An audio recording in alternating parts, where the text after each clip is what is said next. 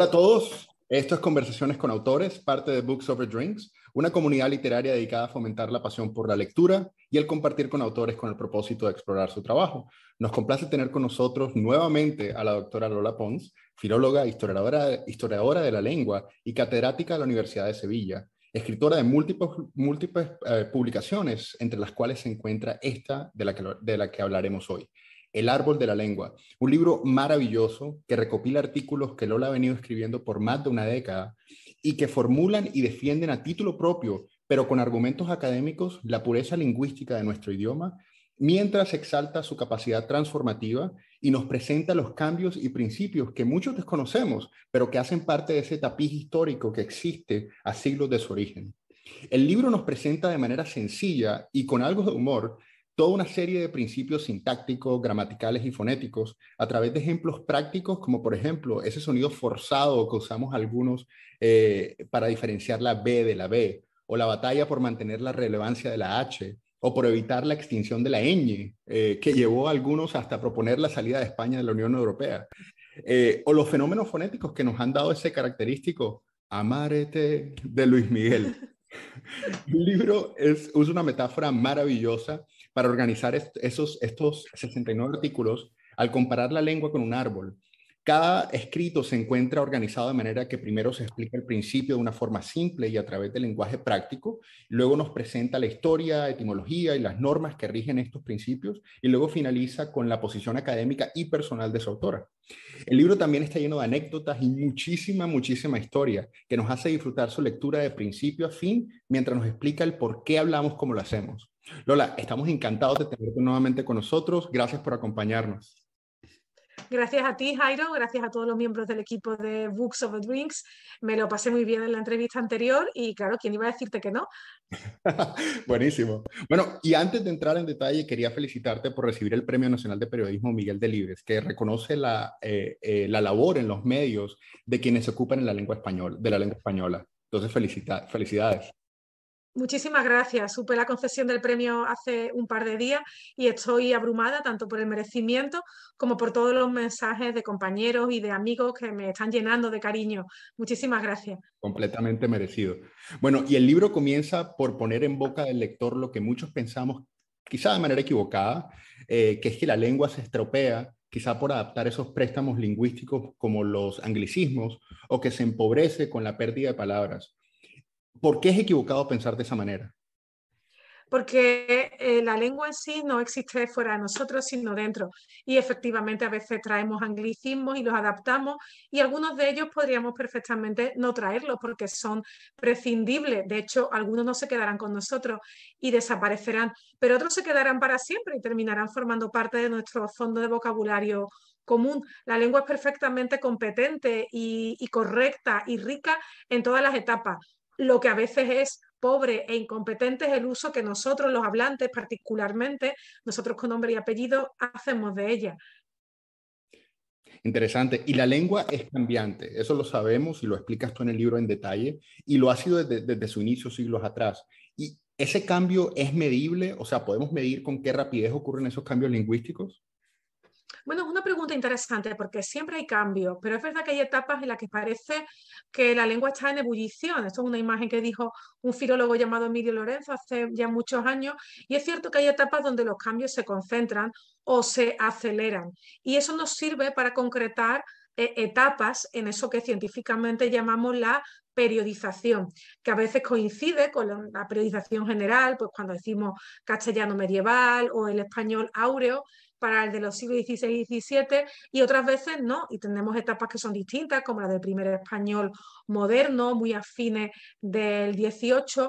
Sí, es cierto que hay etapas como más aceleradas y a veces tiene que ver, sin que los hablantes se pongan de acuerdo, pero tiene que ver cuando la sociedad que habla esa lengua da un paso importante en su definición como sociedad, en su llegada a nuevos territorios geográficos o en su llegada a nuevos territorios funcionales. Pues, por ejemplo, coincide que cuando el español se difunde en la Edad Media por toda la península, el castellano o eh, comienza a viajar en barco a otros territorios mundiales o cuando el español se hace lengua de la ciencia, se incrementan algunos cambios lingüísticos. Pero repito, sin que los hablantes se pongan de acuerdo, pero parece que se encargan como de pulir la lengua, de prepararla más para eh, que atraviesen ese nuevo reto que se plantea de manera victoriosa. Bueno, y enfocándonos un poco en el, en, el, momento en el que nos encontramos, a pesar de que la última vez que hablamos coincidimos en que es cierto que no hay una bola de cristal que nos, que nos pudiese decir a dónde vamos, debe ser interesante para académicos como tú este tipo de fenómenos como el metaverse, eh, que promueven la conectividad y la convergencia de culturas y dialectos y sus efectos en el idioma a largo plazo.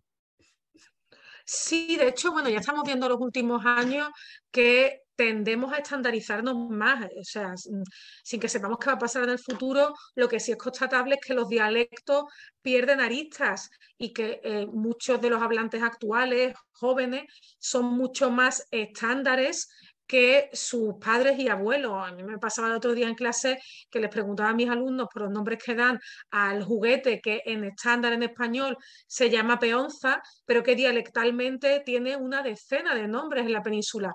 Y la mayoría de ellos solo conocía el nombre estándar, que es el que sale en los catálogos de juguetes, que es el que sale en la televisión. Hay, es verdad, esa tendencia a la globalización. Y junto con ella, estas mezclas de canales, porque antes los canales eran muy homogéneos. Tú hablabas con alguien y alguien te hablaba a ti, pero a veces ahora tú le hablas a alguien en un audio y esa persona te contesta en escrito o esa persona dicta las palabras a su teléfono. Es verdad que ya no hay... Em, como antes, dos grandes canales puros, que eran el gráfico o el oral. Ahora es otra cosa. Y eso es interesante porque tenemos que hacer mucha militancia para asociar los rasgos que antes típicamente eran de la escritura a comunicaciones que a lo mejor son ahora de lo oral. ¿no? Pero bueno, no sé qué va a pasar en el futuro, pero desde luego parece un reto, sí. Definitivamente. Bueno, ¿y qué dirías si te dijera que estoy disfrutando una semilla de cafeto mezclada con el extracto blancuzco de la dropa longa del, longa del, del, almendro, en vez de decir que estoy tomando un café con leche, en leche de almendra? Me refiero pues se diría, Jairo, que ha pasado sobre ti una especie de aplicación que se llame pedantizador y que te has hecho un pedante. Y que eso no es malo, pero que en este contexto que estamos de conversación amistosa, pues me tenía que haber dicho, me estoy tomando un café. Otra cosa es que, pues si nos vamos a hacer la, composición química de lo que estás bebiendo. Eso es uno de los capítulos del libro que veo que has disfrutado, el de, em, eh, que explica qué significa ser eh, pedante. Las cosas no son de entrada pedantes, es pedante que determinado recurso lo utilicemos en un contexto donde no corresponde. Aún así, tanto de criticable es pasarse por arriba como pasarse por abajo. Quiero decir que eh, tan desajustado es decir una frase muy compleja un entorno amistoso donde no pega como en un entorno formal donde tenemos que ser más elevados, decir, mm, no sé, me mola mucho tu proyecto, tío. Yo en esos casos incluso casi que prefiero pasarnos por arriba antes que pasarnos por abajo, ¿verdad? Pero es interesante que reflexionemos cómo incluso cosas que hoy no son pedantes lo fueron en su momento o viceversa. Eso nos lo enseña la historia de la lengua. Como por ejemplo, nosotros hoy decimos mucho eso de así las cosas, ¿no? Pues así las cosas, vamos a tomar esta decisión. Pero antes esa expresión, así las cosas, en el siglo XIX, era como de, de leguleyo, de, de, abogado, como de una expresión que se sentía muy ajena al habla común. Fíjate cómo ha cambiado.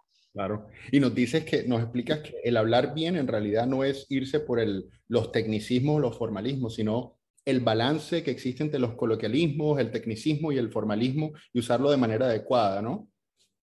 Exactamente, es la imagen que yo uso del edificio, la lengua es un edificio y tenemos que tener manejo en muchas plantas, en todas, no, en todas es imposible, porque yo no puedo saber todo el léxico técnico que usan los, que, los ingenieros que se ocupen de la energía nuclear, igual que esos ingenieros quizá no saben pues los términos que yo uso o la terminología interna de mis clases o del manejo interno de la plataforma de mi universidad. Tenemos una, una planta central que es el estándar, plantas informales abajo, plantas más formales arriba. Si solo nos quedamos en una, mm, malo. De hecho, eso es lo que intentamos enseñar en los colegios, que los alumnos conozcan varias plantas y no podemos comportarnos en una planta como nos toca eh, comportarnos en otra, ¿no? Es ese ajuste al contexto. La lengua está capacitada para vestirnos, para nutrirnos en todas las plantas. somos nosotros los que tenemos que saber qué corresponde a cada una de ellas. Definitivamente. Bueno, y hablando de la lengua escrita un poco, eh, los cambios no solo son fonéticos o sintácticos, sino también eh, gramaticales y, afectan la lengua escrita. Yo no sabía que en la antigüedad, por ejemplo, se usaban emojis. No, mentira, estoy, estoy bromeando, pero me refiero a la manecilla, ese signo antropomórfico presente en manuscritos antiguos. ¿Nos hablas un poco de ello? Sí, sí usaban esto como el dedito, ¿no? Para, para señalar, a veces ponían también, dibujaban un ojito y ponían ojo, ¿no? Y, o le ponían ojo con palabras, pero a, la, a las vocales o de la palabra ojo le ponían de verdad una pupila y pestañita. Bueno, es que nosotros tendemos a pensar que nuestros antepasados eran gente muy seria, muy solemne, muy célebre y eran iguales que nosotros. Pues, pues, a veces eran solemnes, a veces mm, estaban aburridos, a veces se reían mucho, les gustaba contar chistes, mm, a veces serían seguramente gente descortés y todo eso se refleja en la escritura. Y claro, ellos no tenían emojis, pero tenían estos símbolos que ponían, por ejemplo, en los márgenes. A mí me emociona mucho, por ejemplo, cuando en la manuscritura antigua veo signos en los que claramente el escribano te muestra que está fatigado, te dice, dejo de copiar aquí y lo escribe así, con esas letras. O cuando, por ejemplo, se salta en una página, ¿no? Esto nos pasa a veces nosotros, cuando tenemos cuadernos, etcétera, que nos damos cuenta y pasamos dos hojas en vez de una y se nos ha quedado una blanca en medio. Pues yo en una de esas, en un manuscrito antiguo, vi que alguien puso, no ha de haber aquí un blanco, ¿no? Y era el propio autor dialogando con su propia forma de escribir. Sí, eso exactamente no es historia de la lengua, sino historia de la escritura, pero se influye mucho. Es la, cuestión de que veamos cómo la forma de escribir también ha variado. Antes se usaba pluma, después imprenta, ahora tenemos otro tipo de, relación con la escritura, pero en lo básico necesitaban cosas como nosotros, letras, símbolos y, signos con los que comunicarse. Perfecto. Y, el, y, utilizaban abreviaciones también, si no me equivoco. Y eso es lo que, y eso es lo que lleva por lo menos a la, al origen de, letras, de letras como la ñ utilizaban muchísimas abreviaturas, muchísimas, y no solo en el escrito informal, tipo una lista de la compra, una cartita para alguien de la familia, usaban muchas abreviaturas también los códices regios de la Cámara del Rey Alfonso X. Es que era normal abreviar. Quiero decir, igual que nosotros no consideramos mal llegar al final del renglón, poner un guion y continuar la línea siguiente, y eso no es bueno ni malo, es una posibilidad, pues en nuestros antepasados veían una posibilidad en utilizar abreviaturas. Algunas palabras muy frecuentemente, iglesia, tierra, todas esas se abreviaban casi siempre. Y por ejemplo, si tenían una N, pues a veces la abreviaban poniendo una línea sobre la vocal que precedía. Pues por ejemplo, se escribía cataba y se ponían líneas sobre la A y era cantaban. Y ese es efectivamente el origen de la ñ. Su origen es la abreviatura de NN, o sea, N con la línea arriba, sí, ese gran símbolo de la lengua española, que es la ñ. Buenísimo. Y una de las particularidades de tus libros que a mí me encanta son las portadas. Una lengua muy, muy larga tiene, creo que Cervantes con gafas, y este tiene a Mariana de Austria con un megáfono, que quizás es la representación perfecta entre la lengua del siglo XVII y esta hablada en nuestra época. Eh, ¿Cómo sería una conversación entre Mariana de Austria y mi hijo, por, por ejemplo, mi hijo de 13 años? En cuanto Qué bueno, pues, eh, pues sería interesantísima. Seguramente tu hijo entendiera a Mariana de Austria y seguramente ella no entendiera a él. Quiero decir, porque la lengua de Mariana de Austria, ella muere en 1696, bueno, sería una lengua con un cierto acento extranjero, porque pues, pues no dejaba de ser una, una, una extranjera, que casada con, en fin, esta gente siempre al final eran familia, ¿no? Pero eh, su lengua básicamente en la pronunciación, la lengua del siglo XVII ya es nuestra pronunciación, creemos nosotros. Pero las palabras no, realmente nuestro léxico es, bastante distinto al léxico de nuestros antepasados del siglo XVII. Bueno, tú has dicho esa cuestión de las portadas, es que a mí realmente tanto el libro anterior como este eh, me apetecía mucho que tuviera una portada eh, llamativa y poco solemne. O sea, una tentación muy fácil es el árbol de la lengua, que hubiese un árbol del que brotaran palabras. Y esto no es un libro de humor, tiene notas de humor, pero es más bien un libro serio y didáctico, yo creo que entretenido, pero mm, bueno, no es un libro mm, a lo mejor que contenga muchas mucha mm, notas que nos hagan pensar en que tenemos a alguien hablando con un megáfono y que nos va a decir alguna gracia.